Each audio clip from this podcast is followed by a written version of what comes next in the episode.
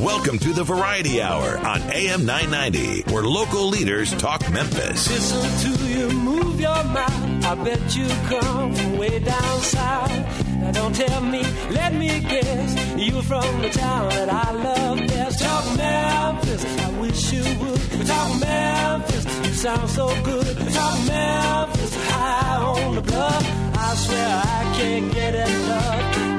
Listening to you talk that stuff. Talk Memphis, oh yeah. Talk Memphis. Welcome to Talk Money on AM 990. And now here's your host, Jim Shoemaker.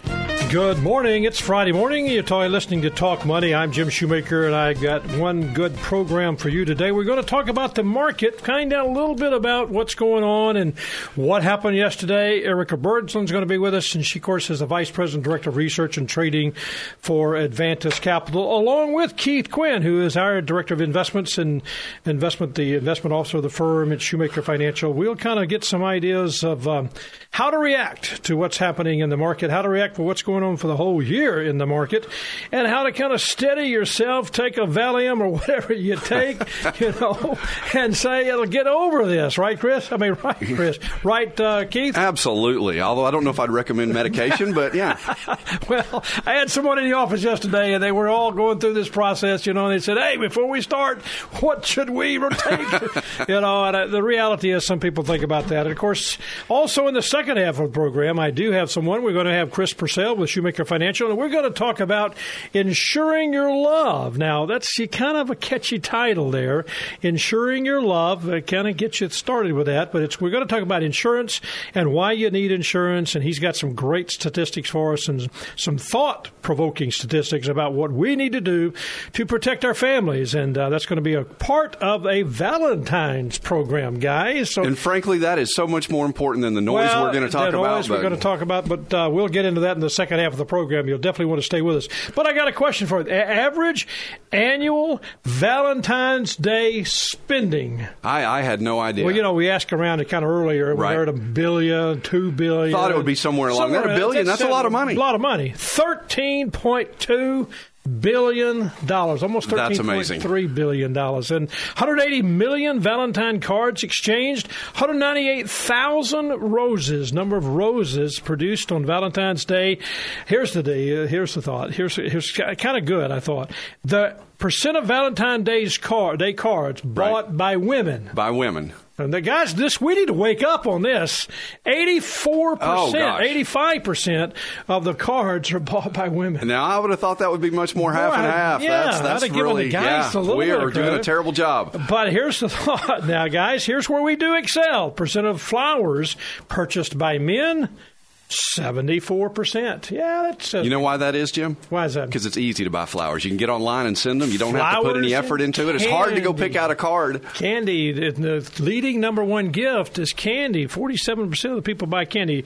But here's the thought for you. Percent of women who send themselves flowers on Valentine's Day.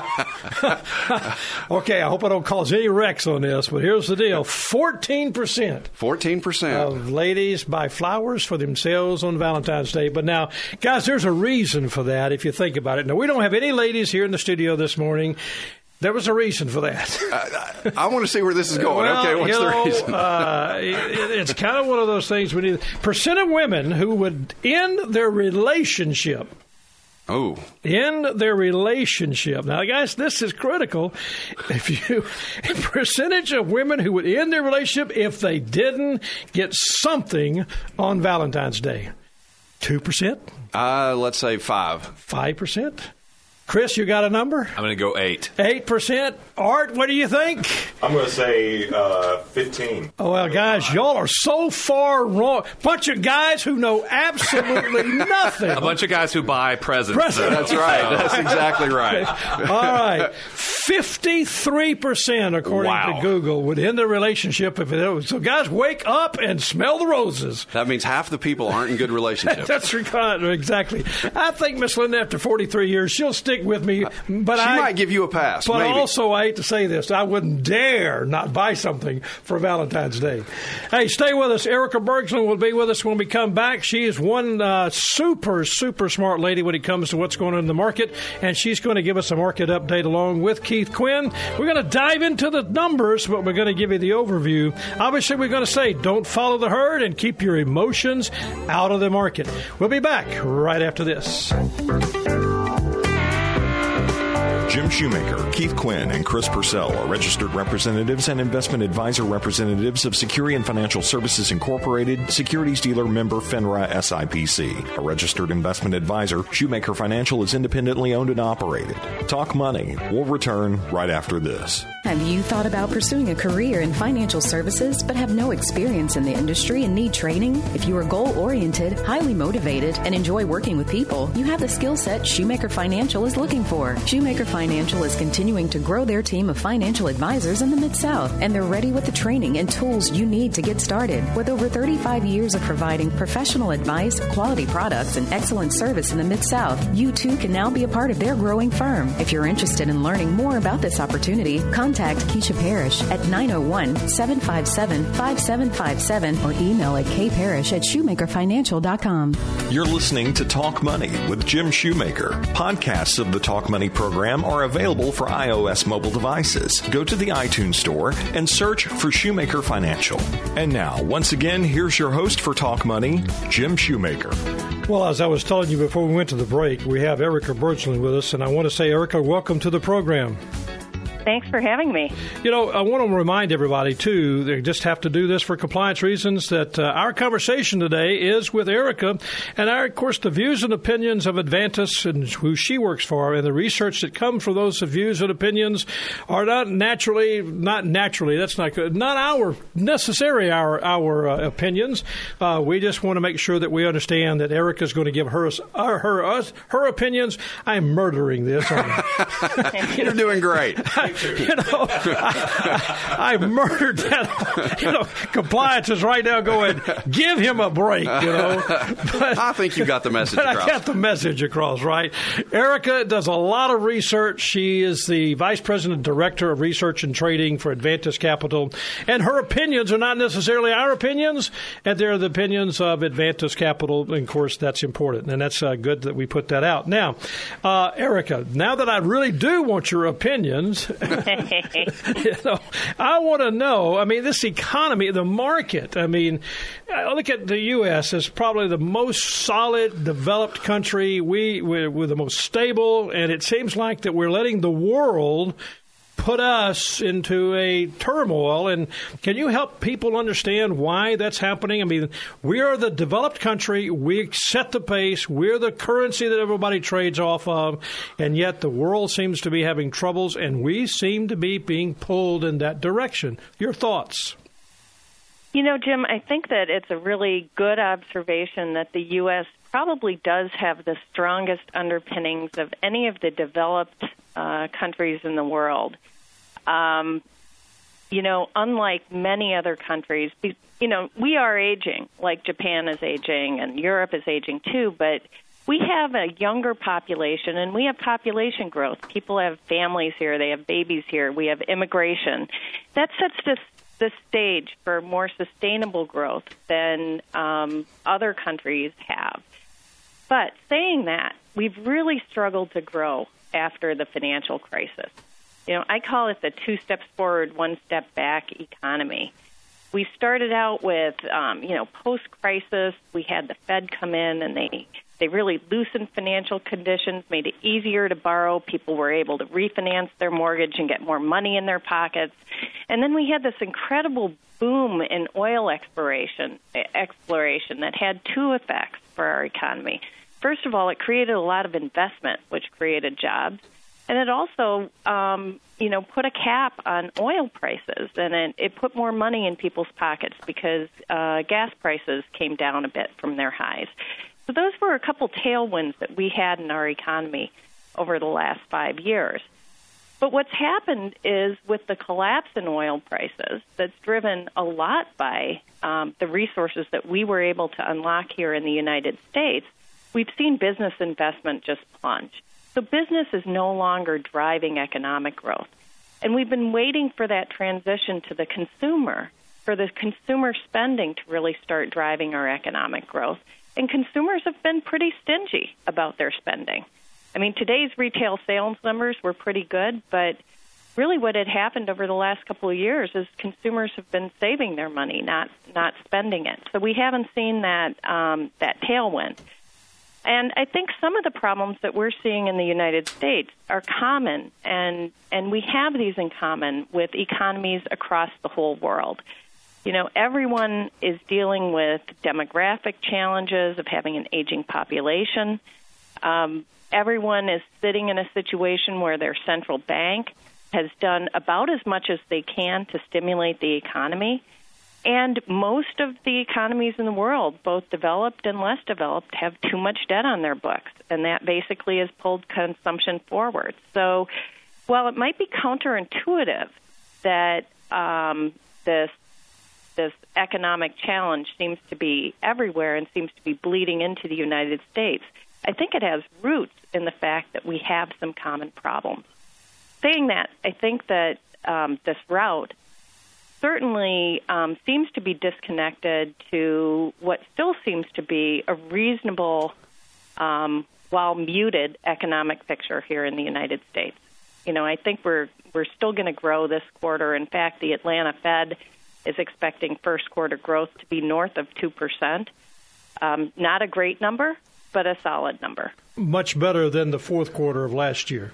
Yeah, absolutely. Well, you know, Eric, I think one of the things that we look at, I mean, China seems to be kind of the kind of where we, we hear all the noise. Keith, we talk about that. Absolutely. I mean, I mean where you you've got the idea behind China is this this big, huge country. It's in trouble. Their reforms, they're transitioning.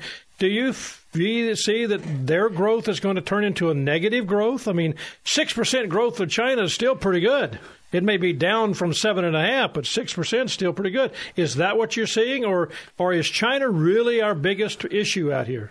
Well, I think it's an, a very important issue because again, remember what brought us out of the Great Recession. We had a couple of tailwinds that um, seem seemingly um, were sort of outside influences. One was this oil oil exploration boom that really unlocked these resources that we didn't have before, created investment opportunities, and lowered gas prices for consumers.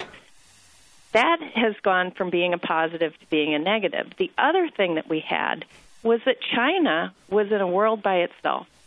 Their financial stimulus after the crisis was very, very effective at growing their economy. And it sort of provided a boost to the global economy. And while the economy was starting from a small base. It grew in importance very rapidly, and um, it really accounted for so much of the marginal growth in the global economy that their slowing down has just created a collapse in commodity prices and affected many other places in the whole world.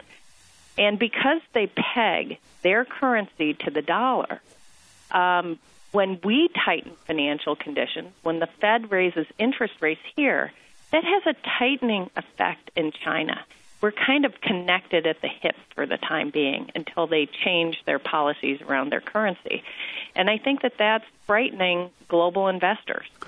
And that's Jim. It's one of the things I think Eric is exactly right. And we talk about that as well. You know, the different parts of the Chinese economy. And, you know, we've talked about the fact that the manufacturing sector has been in a recession in China, but then the services sector has been fairly strong. So, you know, again, got to look at the fundamentals. But a lot of it also, you know, as, as she said, uh, so much about the, the Chinese currency and devaluing the currency and, you know, how that impacts the other uh, global and, currency. And again, that goes back and forth to can we always, we talk about this a lot, can we always trust exactly what China is telling us? If you just tuned in, we're talking with Erica Bergsland. She's the Vice President Director of Research and Trading at Advantus Capital, along with Keith Quinn, who is the Director of our investment company here at the, in Memphis and does a lot of work at, and does on the show here a lot and guest frequently.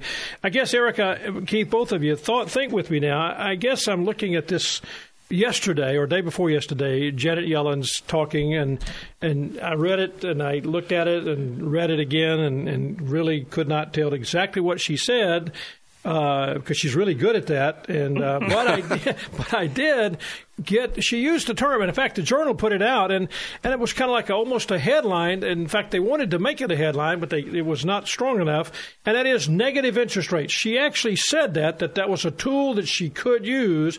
Then, if you read on what she said, but she's not sure she can actually use it, and not sure it's about. They talked about it in 2010 and all this kind of stuff. But Japan's doing it. I mean, Japan's implemented it. Uh, you got some other countries are beginning to implement that. Erica, do you see the possibility of us using that as a tool to stimulate things? I mean, again, do we need to do that? Do we need to even be thinking about that? It makes headlines, but it is, is it a reality? Well, you know, keep in mind that our rates are substantially higher than the rest of the world, and so there is room for for our rates to come down relative to the rest of the world without becoming negative. But first, let's step back and ask ourselves why would a central bank want to have neg- negative rates in the first place? Great question.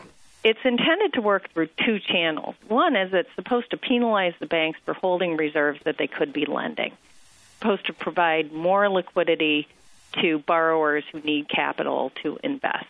The other thing that it tends to do is it tends to drive investors to other investment alternatives, and that tends to create higher demand and higher prices. So, in other words, it really gooses the stock market. And that wealth effect is supposed to make people feel richer and they're supposed to spend money. Personally, I think that this is a really misguided policy. Um, you can't force borrowers to borrow. If people don't see appropriate investment opportunities, it really doesn't matter what the price of money is. They're not going to borrow. And, you know, Keynes called it pushing on a string. Hmm. I think that we are in that situation that lower rates really are not going to um, cause people to borrow and invest. I mean, we have a problem to start with. People have too much debt to begin with. And it's not probably a sound policy to provide an incentive for people to borrow even more. And I'm, when I use the word people, I mean corporations as well as individuals and, and governments, too, for that matter. And um, in terms of the wealth effect, you know, we all do feel good when we open our brokerage statements and prices go up and up and up. But if prices aren't going up in response to a stronger economy and stronger fundamental growth prospects, if they're just going up in response to a central bank goosing demand for the asset, that probably isn't going to end well for anybody. So, um, you know, there's a lot of uh, controversy around negative interest rates. They also um, create challenges for the banking system in countries that go with negative interest rates because, um, you know, banks effectively are having to um, invest in, in assets that are you know, either yielding very low amounts or negative amounts. And, um, you know, so there's a lot of controversy around economists as to whether this is a good policy. But one thing is clear is it may have the potential to um, cause asset prices to go up. Although we have not seen that, we've seen sort of a counterintuitive outcome um, in response to Japan's announcement in the last couple of well, weeks. Eric, also looking at the at the negative interest rates in Japan, do you have any concern that that is somewhat indicative of the fact that you know the Bank of Japan is, is kind of running out of things they can do? This is you know one of their their last uh, this kind is their kind of their last straw. So if, that, if we don't get something started in Japan, all right, Erica. I mean, the great question, Keith. I mean, the thought is: is is Japan on the verge of a real major, major problem? Or I mean, they've been in a problem for the last decade. So, right. is this got to push it out? You know, I think that that is uh, the sixty-four thousand dollar question in here because, um, you know, it clearly is. It was a surprise to the market that mm. the Japanese central bank right. would make that move and it did have um, sort of the air of desperation for sure. Um, clearly, uh, the program that they announced a couple of years ago, which is commonly called Abenomics after um, the head of the Japanese state, right. Abe. yeah. Um, you know, clearly they haven't been very effective at implementing all three parts of their program. the first part was um, stimulating the economy. Second part was corporate reforms. The third part is kind of labor market reform, and um, they really haven't been very effective at at addressing the reforming their economy part of um, their program. And there's only so much the central bank can do, and I think you're you're really seeing some practical limits, and I think that's what's really rattling the market in here. Is we're seeing signs both in China and Japan that some of these tools that central bankers have been have been in their playbook over the last seven years are losing their effectiveness. And you know, people point to China and they say, well, you know, interest rates are still fairly high in China. They can keep lowering rates. But what we've seen in China over the last several years is that each time the the, the government tries to stimulate the economy, it has less of a multiplier effect. It's less efficient. It's less effective. And I think we're seeing the same thing in Japan. And I think that that is really causing investors to look at global markets and they feel concerned about where we are. And I think that also explains why the Federal Reserve wants to normalize interest rates because they want to get back to having conventional tools in their toolkit. Right now, with rates so low, they really don't have a lot of options if we do see a slowing economy. I think that's a, that's an excellent point, Jim, and it also comes back to what we've always talked about. You know, we've gotten into this mode where we act like you know monetary policy is the only game in town. What we would really like to see is some improvements on the fiscal policy side. You know, we'd like to see some some revisions maybe to the corporate tax code if we mm-hmm. really want to stimulate growth. So you know, maybe we can get some of that going on and, and you know help the Fed because they've done about all they can do. About all they can do. So, I guess Eric, and last question or the last few questions here, just as we close out, I'm, I'm interested in Europe. Your take on Europe? I mean, we we see Europe as being ready to move. They started some quantitative easing last year, but it seems like it's, you know, I think I've heard you say broken underneath the surface mindset. I mean, it's still not getting traction where they need to get traction. Your thoughts? Right, and and we're seeing a couple of um, old headlines reemerge. The first is Greece. Greece is back in the news. Their government bonds are once again yielding in the double digits. Um, they're going to need to be addressed again over the next few months. We have the UK having a vote in June about whether to remain part of the European Union. That can be very destabilizing. And finally, we've seen an absolute rout in bank stocks in in Europe. And banks are are a really important sector because think about that as the the circulatory system of the economy. When banks aren't healthy, your economy um, struggles to efficiently allocate capital and efficiently grow. And banks are, are really um, being routed there in Europe. And I think that stems from a couple of, of things. You know, it's negative interest rates, it's, um, you know, some of the capital raising that happened um, had some arbitrary triggers in it that looked like they might be be reached. And most importantly, Europe never addressed the size of the banking system, which is quite a bit larger relative to the economy size than it is in the United States.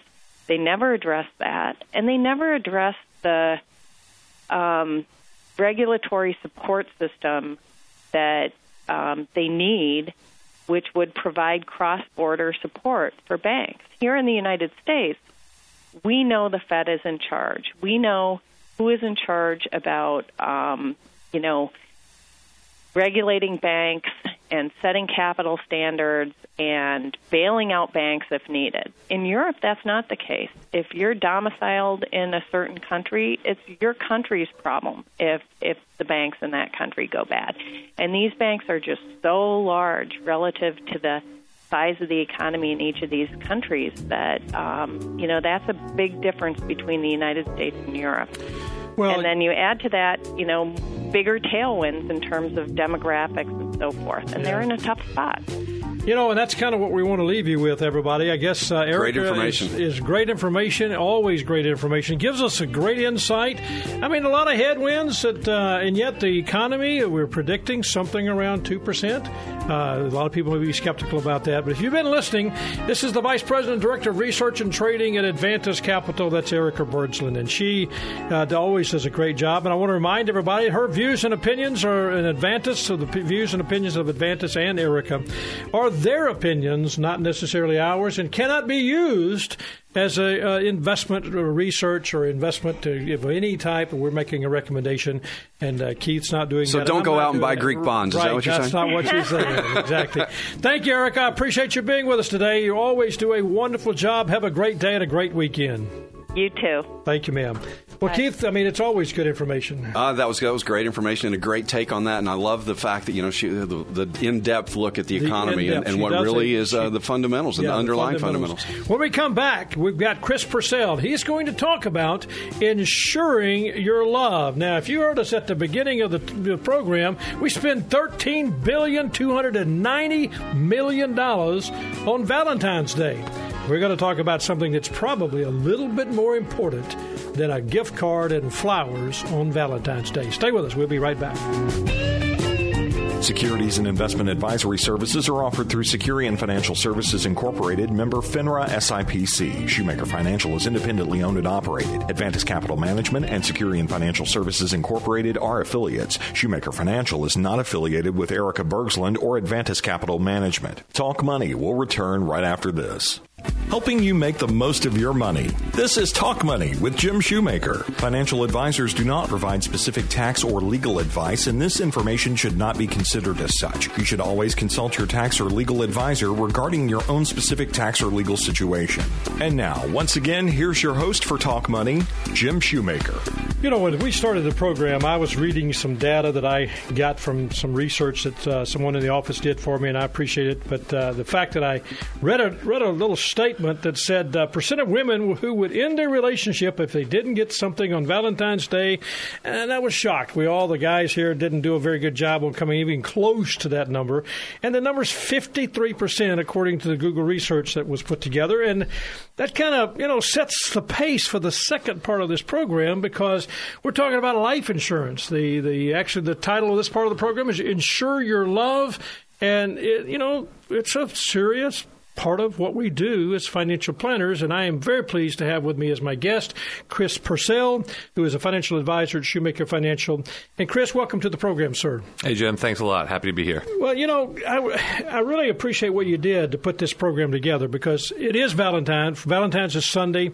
Uh, we talk about Valentine's Day. We talk about how much money is spent on Valentine's Day.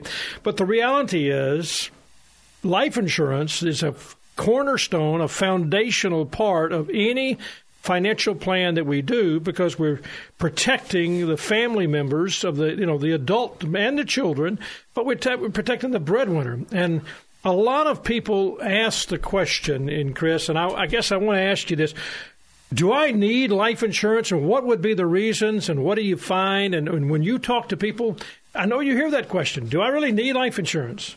Sure, absolutely. We hear it all the time. And, you know, every person's going to be different. So we don't want to say you need, we can't do a throw a blanket statement out there and say you need this amount of, this amount of life insurance or that amount of life insurance. We have to take things into consideration. I think one of the major things you said there was protection. Um, during this, you know, our talk today, I'm going to talk a little bit about some some data that's been discovered by LIMRA. Uh, they're a worldwide financial services research associ- association, and they did a uh, a study basically to check out the state of the U.S. life insurance coverage in 2010. Now, this is 2010, where This they is- just did research to find out what the amount of life insurance, who had it, and, and what's going on with it. And so you've got some statistics to talk about it from that. Absolutely. And I know you're saying 2010, give me a break, is 2016. Yeah, but but these things take some time to compile. So uh, I'm sure we'll get some more figures and facts later on, but not before the show ends Right. today. Okay. So if uh, you look at it, one of the, the things that I saw that was most interesting was 30% of U.S. households have no life insurance protection at all. Nothing at all. No individual, no group, nothing at all. And, and that alarms me first and foremost. And I mean, it's literally three out of ten, and uh, I can see the graphic of three households, three going down a street, and every seven homes have no insurance whatsoever. No, three out of ten. Excuse me, seven out of the ten have something, take care of their family. Three out of the ten have nothing. Nothing. It's like leaving your door unlocked and allowing somebody to come in while you're not at home. Wow, wow. When we come back, I really want to dive into it. We're going to take a short break, and uh, it's time for, of course, as always, a Mid South history moment. Rebecca Brazier and Drew Johnson is going to do that for us. And a lot of people listen to this part of the program. They thoroughly enjoy what Mid South history moment's all about, and so we never want to mistake and not do that at about this time. But when we come back, Chris Purcell, 30%, he says, of most households are at risk. 30% of U.S. households have no life insurance protection at all. But we'll get some more statistics from Chris Purcell. So if you've got some questions, it's good time to be listening. Stay with us. We'll be right back after this. This material represents an assessment of the market environment at a specific point in time and is not intended to be a forecast of future events or a guarantee of future results. This information should not be relied upon by the listener as research or investment advice regarding any funds or stocks in particular, nor should it be construed as a recommendation to purchase or sell a security. Past performance is not indicative of future results. Investments will fluctuate and when redeemed may be worth more or less than when originally invested. Talk Money. We'll return right after this.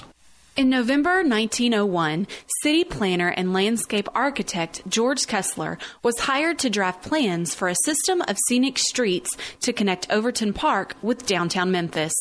Kessler had already planned hundreds of projects internationally and across the country and was the perfect man to lead the beautification project for the city.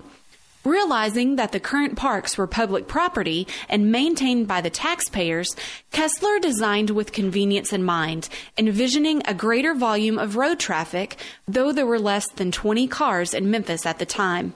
His foresight proved to be correct, for only nine years later, there were over 1,000 cars on Memphis roads. This system of streets changed the way we think about parks. While the word park normally conjures images of ducks and picnics, the system of north, east, and south parkways remains a verdant trail that is still maintained by the Park Services and has been added to the National Register of Historic Places. This has been another Mid South History Moment brought to you by Shoemaker Financial. Helping you make the most of your money. This is Talk Money with Jim Shoemaker. Investments in commodities and natural resources involve heightened risk due to leveraging and speculative investment practices, lack of periodic valuation requirements, and potentially complex tax structures. And now, once again, here's your host for Talk Money, Jim Shoemaker. And welcome back. I'm talking with Chris Purcell. We're talking about insuring your love. It's Valentine's coming up on Sunday, and we thought it appropriate to talk a little bit about insurance and the family. I mean, we spent an enormous amount of money. I told you at the beginning of the program, $13.9 billion or $13.29 billion and uh, the reality is, I thought it would be important for us to talk about really taking care of the family. And, and, Chris, before the break, we were talking about that three out of ten families, homes, have no insurance whatsoever. So I'm, I'm really kind of beginning to understand. Does that mean would we also say that there's some un- underinsured with that too? Is it just we just are not putting the importance on it? Certainly. So you have some people that are not insured at all, and then you take a look at some of the numbers that we have here, only 44% of U.S. households have individual life insurance, which is at a 50 year low. So that means that's, you know, that most of the people that are going to be insured are only having group insurance, which isn't going to cover enough for them for what they need.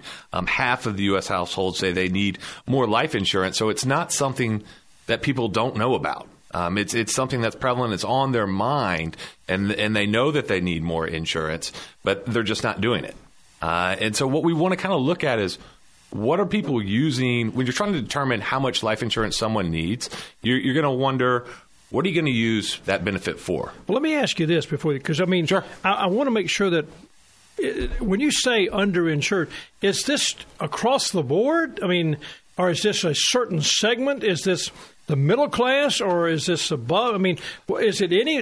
When you say that, I mean, is that a big blanket statement? Help me with that. I mean, sure. It, it's so shocking when we think about that we're underinsured or just not insured. But is that just a segment, or is that across the board? No, that's across the board. So we're not just talking about people that that don't have a lot of income coming in. We're talking also about people that have hundred thousand plus coming in, um, I think one third say they don't even have enough coverage. So you're looking at people who are making money and have a lot of income coming in, and they themselves are saying, "We don't have enough insurance." Let me ask this then. I mean, have you when you're talking with people and you've got a question? I mean, you're going through this process. I know, I know they're in their mind. What happens to my family if I can't support them? If I'm not there? Do, how do you address that? How do you walk a person through that question? That's that's a very important part of it. Um, and so we take a look and we, we look at the family dynamic. Okay. Um, we take a look and say, okay, who's who's bringing in the income? Um, is it a, is it a sole income family where you know it's my wife and I? And my wife stays home with the kids, and and I'm at work and I'm bringing in all the income. And so, what happens if I die? Hmm. You know, how much income are we having to replace? She hasn't been in the workforce for, we'll say, 10 years. Right. Is it going to be easy for her to go back in there and and get a job so she can support these two children? That being said, are these children ready to, you know, go to school? Are they are they at school age or where somebody else can take care of them? So it's all these different things that you have to to put in place. If I'm gone, how are they taking care of the kids? How are they paying the bills? How are they making sure that the the life insurance is, is in place to pay for bills and things of that nature. Uh, that makes a lot of sense. I guess uh, what I guess when you look at this, I mean, there's some challenges that occur when a person has to wake up one day and say that to themselves. Uh, what happens if you can't take care of the family? So help me through that process. I mean, uh, is that a, is that something you see with a lot of people? I mean, is there is that an issue for a lot of people? Oh, certainly. Four in ten say that they would immediately have trouble meeting everyday living expenses if a primary. And you're going back to your research where you've yes. done some research. Okay, now yes. remind everybody. I think that research comes from. It comes from LIMRA. LIMRA. Okay, Worldwide Financial Services Research Company. Correct. A okay. study from 2010. Okay, so they're saying four in ten say they would be in a struggle they're not sure that they can meet their everyday expenses, their everyday expenses, not not going out and paying for college or you know retirement. Everyday expenses, they're in trouble. We're just talking about keeping things going, keeping the lights on in the house, putting food on the table, making sure we're able to go to school and, and afford a car to get back and forth to the do the different things that we want to do, uh, the things that we have to do to live. Chris, why is that? It's because they're they're you know they're underinsured essentially at the end of the day. Do you do you feel like that it's a mindset that people want to do it, think about doing it, but they just don't know where to start? I think people I think people think about it and they say, "Man, I, I definitely need some more life insurance. I would I, I know I'm lacking in this area." But we've got so many other things to do. Um, we've got we've got college. We've got vacation coming up this summer. I really want to go to that great beach house that we had so much fun at two years ago. And if we can push this off for another year, I'm young. I'm healthy. Sure. Nothing's going to happen to me. I'm Superman. Come I on. know you mentioned this in prior when we were talking about this in the program that about seven in ten middle market households agree that their life insurance is best. It's the best way to protect their families, but they just procrastinate. They just it, it's back to the vacation. It's back to whatever, and and they're, they're going to they're going to do it. They're going to do it. Seven out of ten. Seven out of ten. And and and look, it's not a topic anybody wants to talk about. Um, it's us facing our own mortality and saying, hey, one day I'm not going to be around. And people get nervous when they hear that. Yeah, that's something that I think if you just tuned in, I'm talking with Chris Purcell. We're talking about why do you buy life insurance? Why is it important to buy life insurance? And he, I mean, he's giving us some data. I mean, this data comes from some research that he's picked up from LIMRA, a Worldwide Financial Service Resource Association, that they explored the, the state of the U.S. life insurance market, what was going on in 2010, and that's been kind of the data. Now, let me just review this data before we take this break. 30% of households are at risk. 30% of the U.S. households in that's in America now have no life insurance protection at all, and 50% say their households, if they do have insurance, they're underinsured. Boy, that is that is huge, and that's a problem. And and I like what you said earlier that 40% would say that if they don't do something, they could not continue to sustain their lifestyle with children if they don't do something. Well, that's an issue. When we come back, I'm going to ask Chris some very specific questions about people and what they need to do. And I've got Chris uh, who's going to give us some ideas about they want professional help. They don't know where to turn. We're going to find out more about that. And Keith Quinn is going to summarize the market, and we're going to talk about a lot of things going on with the market coming up. So stay with us because when we come back, more power packed information for you. So we'll be right back after this. This is Talk Money with Jim Shoemaker. Financial advisors do not provide specific tax or legal advice, and this information should not be considered as such. Individuals should always consult with their attorney or tax professional regarding their own specific situation. Talk Money will return right after this. Take a second and think about the three most important goals or priorities in your life right now. At Shoemaker Financial, their team of qualified and experienced financial professionals is committed to helping you achieve these goals or priorities. From insurance needs to college funding, retirement, or estate planning, Shoemaker Financial is here to help you accomplish your long-term financial objectives. To learn more, visit shoemakerfinancial.com or contact them at 901 757 5757. At Shoemaker Financial, it's not just the plan, it's the results. Helping you make the most of your money. This is Talk Money with Jim Shoemaker. And now, once again, here's your host for Talk Money, Jim Shoemaker. Well, I told you at the beginning of the program that if you are in a relationship with a lady, well, there's all men in the studio today, you needed to know this statistic 53% of women who would end their relationship if they don't get something for Valentine's Day. You got two days of shopping left, guys. It's coming up Sunday. I don't know. That might be a good we- reason to test their no. uh, devotion to you, you know? No, I am not about to suggest you test that relationship. We're talking with Chris Purcell and Keith Quinn. Chris Purcell is, of course, we're talking about life insurance. We're talking about reason for that is insure your love. We're using kind of thinking Valentine's Day. Hey, it's about the family. It's about going to that person, that special person. But we end up finding out that 30% of the households in the United States have no insurance and 40% of them are underinsured. They want professional help, but they don't know how to do that, Keith. Uh, uh Chris, help me with that. Sure. Um, 24% of households with children under 18 want to speak with someone, a financial professional, about their life insurance needs. But it goes back to the point we were talking earlier. They're just going to procrastinate with it. And so they want someone to, to come out and talk to them, but they're not going to initiate it. That's uh, that's a pretty pretty high statistic. Twenty four one in four want somebody. Well, let me tell you, if you happen to be one of those one in four, Chris Purcell is somebody you need to talk to. It's, his telephone number is 757-5757, and he can give you advice, guidance, and walk you through what what you need and you know what you're looking for. And this is people like you know like us, just regular people. We know who you are. The middle household, the middle income market.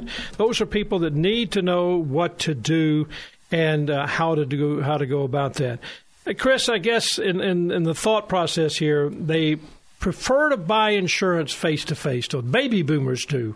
Baby Are we boomers. seeing that also with millennials? Uh, that's changing. That's changing a little bit. Uh, the fact of, I mean, all all of us have them in our pocket right now. Cell phones, internet, getting on on on the internet and being able to buy things at a touch of a button.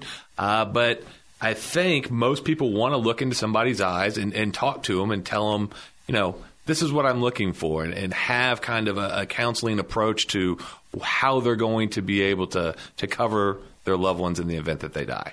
Well, we've been talking about insuring your love, life insurance. It's a foundational part, and it's the it's a cornerstone to any financial plan. And it's just shocking when we have a statistic like thirty percent say they don't have any, forty percent say they're uninsured, and literally twenty four percent say, "Well, I, I, I, want to," and but uh, you know, seventy percent say I procrastinate. So we're trying to give you some incentive to use Valentine's Day, maybe the best gift you could give to that significant other in your family is to say, hey, here is something I'm doing to take care of our family. And I know, Keith, you know why that's important. Well, I know why procrastination is, is important. And, and, you know, we've talked about it. And personally, uh, today is uh, my sister's birthday on February 12th, and, and she passed away uh, 12 years ago uh, totally out of the blue, was a vegetarian, was actually at the gym working out. You just never know. She's 36 years 36 old. 36 years Amazing old. woman. Uh, you just never know. And that's why you don't procrastinate. And as you said, it's a fund, uh, it's a foundational part of your plan. So don't you dare come to me with money to invest in the market yeah. until you've taken care of life You know, I have a real good friend of mine that works out on the West Coast, and his bottom line is he said, you know, until you build a foundation, you don't need to be working up in the pyramid. That's exactly right. And the, the pyramid is the part up here where we're doing the commodities and the oil and the REITs and the stocks and the bonds. He said, you've got to take care of the base because until you get that base taken care of and the family's taken care of, that's the problem. Let's move. Let's take a step here, guys. I want to get a summary. Keith, you've listened to Erica. You've got your thoughts. The market's up and down. The market's taken off a little bit today. What do you think? Well, I think we don't get caught up in the noise. You know, a lot of what we talked about was very important, but we focus on the long term. You know, one of the things that we look at a lot is a chart that goes back to 1980, and we can see that we're going to have volatility in the market. In fact, we have an average entry year drop, and this is the S&P 500 of 14.2 percent. That means at some time during the year, the On market- average. on average, the market is down 14 percent. Well, guess what? Through yesterday, the Dow was off about 14.5 percent from the highs of last year. But what we also see is if we stay invested, if we stick with our plan, in 75 percent of those years, going back to 1980, we actually had a positive return in the S&P 500. So if your allocation, if your time horizon hasn't changed, your goals haven't changed, you don't change your investments. And you know, I think that's just learning to be disciplined, understanding discipline. It is absolutely discipline. You know, it's always uh, we think a lot about behavioral finance, the pain of doing something versus the pleasure of doing something. You know, the the pain of staying invested is that you can lose more. You know, the pleasure of going to cash, of getting out of the market, is that you don't have to worry about it. You're guaranteed to not lose anymore. But the pain of going to cash is that you'll miss the upside. If you've lost money, you've given away the opportunity to recoup those losses. And the pleasure in staying invested, and this is what we focus on, you give yourself a better chance to achieve your financial goals in the long term, and that's the reason you invested in the market in the first place. Wow, that's uh, that's a great summary of what we're talking about. Great way to do that. That's Keith Quinn, of course, the Chief Investment Officer for Shoemaker Financial, and Chris Purcell has been with us today talking about insuring your love. It's Valentine's Day, thirteen point two nine billion dollars spent on Valentine's Day, and Chris Chris has given us a great incentive to think about insuring your love, taking care of your family. Three out of ten have no insurance. Four out of ten are underinsured. It's a part of your fundamentals. It's a part of any fundamental plan. So be very. That's just. I want to make sure that's important. Thanks, guys, for being with us today. Enjoyed it. Thank you. Thank you. All right, I want to remind everybody finance and finesse, that's going on at the office. That's tonight. That's Terry Rogers. Just call the office at 757 5757. State of the markets if you want to hear more of Keith Quinn. That's February the 18th. Lunchtime, it's closed out, but we do have something going on at 730. Continental breakfast provided. That's Keith Quinn and State of the Markets. And college tuition is coming. Are you ready? That's, of course, Terry Hurt and Taylor Lloyd. Just call the office if you want to know more about that. I'm Jim Shoemaker. Of course, uh, we enjoy being here with you every Friday. Erica Bergsland was our guest. Chris Purcell, Keith Quinn, producer and board operator Art Frederick, guest and content coordination Francis Fortner, production assistant Eleanor Moskovitz, Mid South History Moment Rebecca Brazier and Drew Johnson, and we're here with Talk Money every Friday, helping you make the most of your money.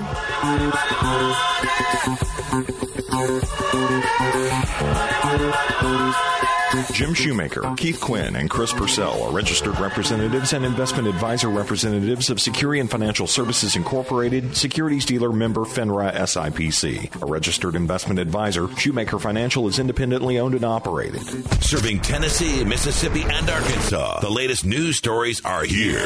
This is AM 990, KWAM Memphis.